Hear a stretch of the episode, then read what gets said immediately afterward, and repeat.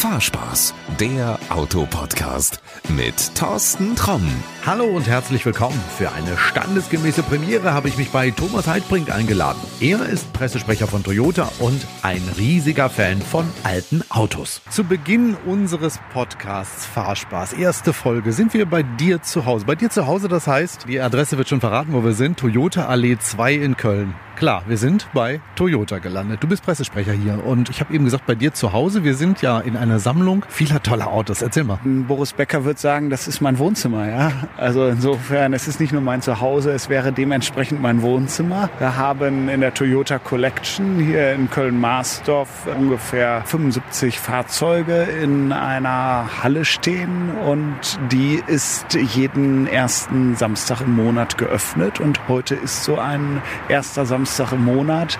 Wir haben Vielfahrer eingeladen, den High Mileage Club heute zu Gast unter anderem. Es ist traumhaftes Wetter und dann ist der Parkplatz tatsächlich immer voll. Ich wollte es gerade sagen, Collection, wir reden da mal irgendwann anders drüber, weil wir müssen echt mal rausgehen. Es stehen so irre viele Autos, von denen man erstmal glaubt, das gibt's doch gar nicht. Ähm, High Mileage, du hast es eben angesprochen, das hat jetzt nichts mit Luftfahrt und irgendwelchen Betätigungen zu tun. Wir kennen dann diesen sogenannten Mile High Club. Das ist was anderes, ne? Absolut. Wir reden hier von hoher Laufleistung also die Meile. Meile und Jahr, Mile und Age quasi und dann eine hohe Kilometerlaufleistung. Das ist das Ziel zu erreichen und trotzdem noch mit dem Auto hier hinkommen und weiterhin ein fahrbares Auto bei einer hohen Kilometerlaufleistung zu haben. Also für mich ist immer so hohe Kilometerlaufleistung, was ich höre, 100.000 und die meisten sagen dann, und dann muss er weg. Genau deswegen haben wir gesagt, die Einstiegsstufe sind 200.000 Kilometer. Kommen da noch welche? Bei 200.000 Kilometern haben wir vorhin ungefähr gefühlt 30 Leute geehrt, die sechsstellig waren und die zwei vorne hatten. Und umso höher man kommt, umso schwieriger wird's. Aber wir hatten jetzt auch zwei Autos heute da, die die eine Million Kilometer Marke geknackt haben und ähm, auch hier sind. Jetzt gerade stehen wir an einem RAV4, der hat knappe 400.000 Kilometer bereits auf der Uhr und sieht äh, aus wie aus dem Ei gepellt. Blau strahlt er in der Sonne. Wenn jetzt viele Leute 400.000 hören, dann denken die, da steht so ein Haufen Schrott, der es irgendwie gerade geschafft hat oder den der ADAC nochmal abgeliefert hat. Nein, die sehen teilweise echt aus wie aus dem Laden. Ne? Also das ist das, man muss nicht viel beachten bei den Fahrzeugen, aber hin und wieder Ölwechsel, relativ regelmäßiger Service tatsächlich und einfach mal in die Waschanlage. Dann schafft man auch äh, sechsstellig mit der vier vorne. Also wirklich jetzt ganz normal in die Werkstatt fahren, die Inspektion machen lassen, wie es am ersten Tag der Übergabe immer heißt, bringen Sie nach einem Jahr oder nach so und so viel tausend Kilometer das Auto. Das reicht? In der Regel schon. Natürlich auf die Kaltverformung achten, sprich äh, wenig Unfälle bauen. Ja, keine Bäume umfahren. Zum Beispiel. Das ist eigentlich die Basis von all dem und von den Leuten, die auch hier sind. Das hört man überall. Regelmäßig Ölwechsel tatsächlich machen, das ist wichtig für die Maschinen. Dann laufen die aber auch. Du hast ein Auto vorhin geehrt, das muss ich noch mal eben so erzählen. Das ist ein Toyota 4Runner. Da hast du gesagt, da gehen wir gleich noch mal raus, den muss ich mir angucken. Warum? Das ist ein Auto, was wir in Europa nicht anbieten und das ist auf europäischen Straßen tatsächlich selten zu sehen und es ist ein Kollege 4Runner, da heißt es schon, der hat einen 4x4-Antrieb, der ist relativ robust, der kommt aus dieser ganzen Landcruiser-Fraktion, Busch-Taxi-Fraktion, das sind also alles Autos mit hohen Laufleistungen, mit robustem Charakter und das liebe ich einfach. Wer Thomas jetzt sehen kann, die Augen leuchten. Okay, komm, lass uns hingehen, wir gucken uns mal an, was es da wirklich Besonderes ist mit diesem 4Runner. Ja, da müssen wir mal den äh, Besitzer fragen, die kennen sich am besten aus mit diesen Fahrzeugen. Ja, los. Thomas. Jetzt sind wir angekommen am Forerunner. Ra Rainer gehört er, ich krieg dich da schon kaum raus. Komm aus dem Auto raus. Ja, sehr cool. Das kommt selten vor, dass du sprachlos bist. Naja, alles schick. Ich finde ihn super. Das ist ein Auto, du hast gesagt, dass es relativ selten ist, das gut gepflegt also ist und Rainer Gehörter, viel Kilometer hast du auch noch mitgemacht, habe ich gehört, ne? Mit diesem mir auf jeden Fall. Ich habe ja noch einen, also es gibt einen Bruder, der ist in der Fahrgestellnummer nur 200 Punkte auseinander, gleiches Baujahr. Der wartet im Moment noch darauf, wieder in Schuss gebracht zu werden. Ich habe eine Zeit lang, hatte ich zwischenzeitlich ein anderes Fahrzeug. Oh, was hast du gefahren? Erzähl. Nein, einen, Doch los. Einen, einen alten Golf für 200 Euro. Dann habe ich wieder einen Forerunner gesucht, weil äh, man guckt ja schon mal, wie das so ist, links und rechts, auch wenn man verheiratet ist. Jetzt und weiß ich, warum du zwei hast. Die Frau hat auch einen. Nein, die fährt damit nicht. Die hat den 200-Euro-Golf, alles klar. Grenzen. Es gibt Die hat Grenzen. den 200-Euro-Golf. Ja, ich habe, wie gesagt, lange gesucht, bis ich einen gefunden habe. Äh, in Hamburg diesmal. Also ich habe dann einen Frankfurter und einen Hamburger. Die kann ich immer gut auseinanderhalten. Der dann einen vernünftigen Zustand hatte. Gut, dann habe ich halt im letzten Jahr habe ich einiges investiert, damit er wieder von den Verschleißteilen her auf dem Stand ist. Ja, und jetzt wird er weitergefahren. Du hast gerade gesagt, deine Frau darf den nicht fahren. Wie ist das denn jetzt, wenn du um die Ecke kommst und sagst, ach Mensch, ich kaufe noch so einen zweiten? Kommt die nicht gleich da und sagt, äh, Moment, wir brauchen noch eine Waschmaschine und der Kühlschrank ist schon alt oder so? Manchmal lohnen sich Diskussionen nicht. Und wie gesagt, also das, das ist auch kein Witz und das ist auch nicht, weil wir jetzt hier darüber sprechen. Dieses Fahrzeug ist schon so eine Art Leidenschaft. Also ich habe versucht, nach dem Golf, habe ich mal geguckt, was könntest du denn sonst so fahren? Was kam in die Auswahl? Kamen sicherlich auch andere Offroader in, in Frage. Ich habe geguckt, waren auch schöne Dinger dabei und am Ende des Tages habe ich gedacht, nee, das kannst du nicht tun. Du kannst nicht den, also der dann noch übrig war in der Garage, den kann ich nicht verkaufen, das geht nicht. Ich kann es nicht, das tut schon körperlich weh. Dann habe ich gesagt, gut, dann, weil ich die Fahrzeuge auch relativ gut kenne, also äh, alles was Motor, was elektronische Steuerung anbelangt, ist kein Thema. Und habe gesagt, gut, komm, dann holen wir den gleichen nochmal. Und ein Fahrzeug, was relativ original bleibt, das ist das. Und das andere, das wurde schon so für den Offroad-Einsatz ein klein wenig gepimpt. Und wenn er dann soweit fertig ist, soll er auch mehr so diesen Offroad-Charakter haben, wobei der hier in der zivilen Variante bleibt. Hier fehlen noch die Seiteneinstiege, die werden gerade auch überholt. Und somit bleiben die zwei unter den Lebenden. Aber jetzt sag mal, wie ist denn das so, wenn du mit deinen Freunden dich mal über das Thema Auto unterhältst und irgendeiner kommt um die Ecke und sagt, ah, guck, ich habe ein neues Auto gekauft oder so. Gucken die dich nicht mehr an und sagen, warum fährst du eigentlich so ein altes Auto, wo du so viel machen musst? Who bloody cares? Nein, ich stehe dazu. Ich bin eher so oldschool und äh, das bleibt auch so. Und da hat auch deine Frau kein Problem mit. Also wenn ihr in Urlaub fahrt oder so, dann muss sie damit rein oder darf sie damit rein? Das ist das zuverlässige Fahrzeug. Und gerade für den Urlaub. Also sie wird, sie wird einen Teufel tun, weil sie möchte ja einen Urlaub. Und das ist immer Plan B.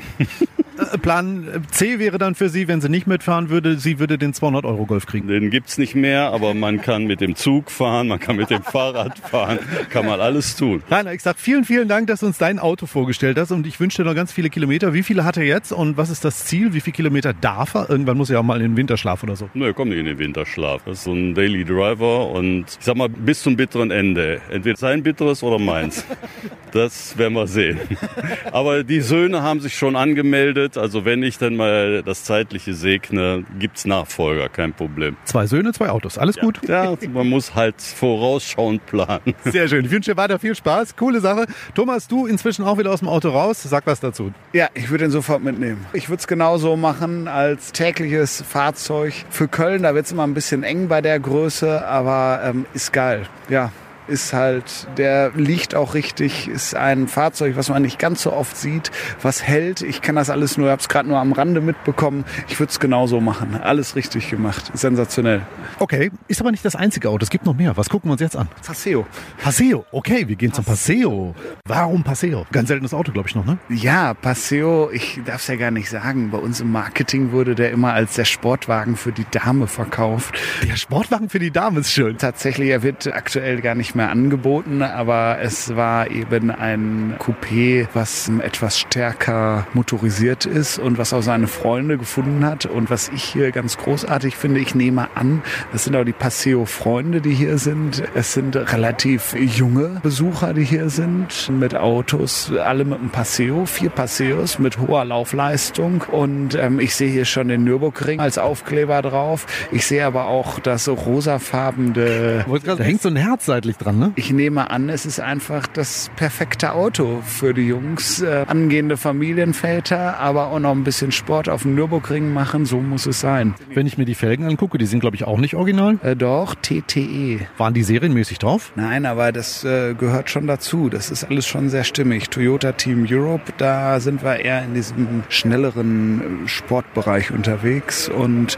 das ist durchaus ein stimmiges Gesamtbild, wie ich es hier jetzt vor mir sehe. Also ein schönes Silber silbernes Coupé, ein relativ kleines, wo du auch locker in Köln noch einen Parkplatz mitfinden würdest. Äh, eigentlich doof, dass es den nicht mehr gibt, ne? Naja, kleine, schnelle Autos haben wir eigentlich immer noch da. Das ist der GT86 als 2 plus 2 Sitzer und das ist dann halt vom Layout ein richtiger Sportwagen. Und ähm, das hier ist aber tatsächlich eine interessante Kombination und ich finde es großartig, dass die Jungs da sind. Jetzt gucken wir mal, wem der gehört. Also, ich bin der Viktor, ich bin 23 Jahre alt und komme aus Kempten aus dem Allgäu. Ich bin heute um früh um 4 Uhr losgefahren und war dann rechtzeitig um 20 nach 10 zwar da, aber rechtzeitig vor 11. Thomas, Viktor gehört das Auto. Den haben wir jetzt inzwischen auch gefunden und der kann uns jetzt endlich mal erklären, was hat es mit diesem Herzen auf sich? Ja, das Herz, das habe ich auf dem Reisbrennen entdeckt und das hat mir dann so gut gefallen, dann habe ich das in mein Auto reingehängt. Und das kommt eigentlich aus Japan. Es wurde in den 50er Jahren von Gangs abgeschraubt als Zeichen der Rebellion ja, gegen das System sozusagen. Die wurden dann dementsprechend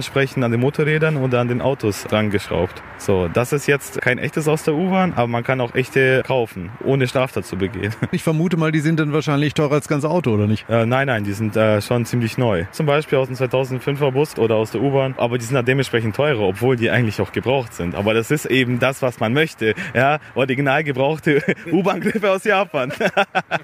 du fährst jetzt ein Paseo. Wollen wir das nochmal verraten, wie dieses Auto in der Werbung ursprünglich beworben wurde? Es wurde damals beworben als der Sportwagen für die Dame und deswegen fand ich auch das Herz so schön. Aber da habe ich gesagt gleich, mit dem Nürburgring ähm, auf der Seitenscheibe ist das eigentlich ein sehr stimmiges Gesamtbild und ich finde es sensationell, so wie es ist. Aber du bist da auch auf dem Nürburgring wahrscheinlich äh, unterwegs. Also das größte Highlight war eben 2016, glaube ich, war das, wo diese Corso-Teilnahme war und da war ich eben dabei. Das war eigentlich der Tag, wo ich gesagt habe, so, das Event hat mir so viel bedeutet, dass ich gesagt habe, das war zwar sehr schön, aber es geht erst richtig los. Was heißt das? Nun ja, das heißt, man setzt sich ins Auto, tankt voll und fährt 22 Städte ab in einem Jahr. Okay, wo warst du überall? Zähl auf, ich bin gespannt. Ich kann es aus dem Kopf. Also unter anderem war das Stuttgart, Dresden, Amsterdam, Rimini, Straßburg, Bremen, Köln, Dortmund, Essen. Dann war ein Paseo-Treff, das war in Hammeln, das ist ein kleines Dorf, aber immerhin. In Österreich waren wir auch mal in Innsbruck. Schöne Stadt. Ja, fährt man gerne öfter hin. Nette Leute, ja. Ja, aber niemand kennt das Auto leider. Dann war ich noch auf dem Reisbrenn, auf der Asia Arena auch noch. Also du liebst dein Auto und du lebst in deinem Auto, wenn ich das so höre. Hast du irgendwie einen Job oder bist du immer abkömmlich? Nein, ich mache Aufkleber, Souveniraufkleber. Also der bekannteste ist das Edelweiß. Das kenne ich, ja. Das ist dieser weiße Aufkleber mit den äh, die Blüte. In der Mitte gelb und die weiße Blüte, genau. Edel. Du hast den gekauft, das heißt, du hast den Paseo mitbezahlt. ja, großartig, oder? Aber vielleicht auch nur den ähm, U-Bahn-Haltegriff in äh, rosa. Also damit kann man so viel Geld verdienen, dass man sich dieses Hobby-Auto leisten kann. Manchmal muss da schon ein bisschen sparsam unterwegs sein. Ja? Obwohl der Paseo ist ja eigentlich sparsam. Eigentlich kommt ja auf den Fuß drauf an, wie schwer er ist. Wir haben ihn jetzt zweieinhalb Jahre, habe ihn mit 181.000 gekauft und habe jetzt 270.000. Wahnsinn. Schon wirklich dieser Werbespruch. Der Sportwagen für die Dame. Wie kommst du damit klar? Naja, das wusste ich bis dahin noch nicht. Ja? Aber wenn man jetzt hier ist, dann erfährt man ja so einiges. Ne? Aber äh, Paseo heißt ja so viel wie Spaziergang. Ich verbinde das eher mehr mit dem Leitspruch, als dass es was für die Dame ist. Also tatsächlich ein ähm, Sportwagen oder ein sportlich gut motorisiertes Fahrzeug, klein und kompakt. Daher, das war die Idee, die da damals, als er eingeführt wurde, dahinter steckte. Und insgesamt ist das so ein Package, was wir immer noch, äh, ja, wie gesagt, im GT86 auch finden. Im Prinzip ähm, zwei vollwertige Sitze, hinten ein bisschen Platz, äh, sportlich unterwegs. Das ist eigentlich was vom Paseo uns durch die Modellpalette immer wieder begleitet. Du hast gesagt, du kommst aus Kempten. Jetzt muss ich mal überlegen, mir fällt sofort ein bei Kempten. Also dort ist ein großer Autotuner, der sich mit VW, Audi und Ähnlichem äh, beschäftigt. Wäre das eine Alternative, dieses Auto gegen so etwas zu tauschen? Da bleibe ich lieber in Köln. Dann ziehe ich lieber nach Köln, ja.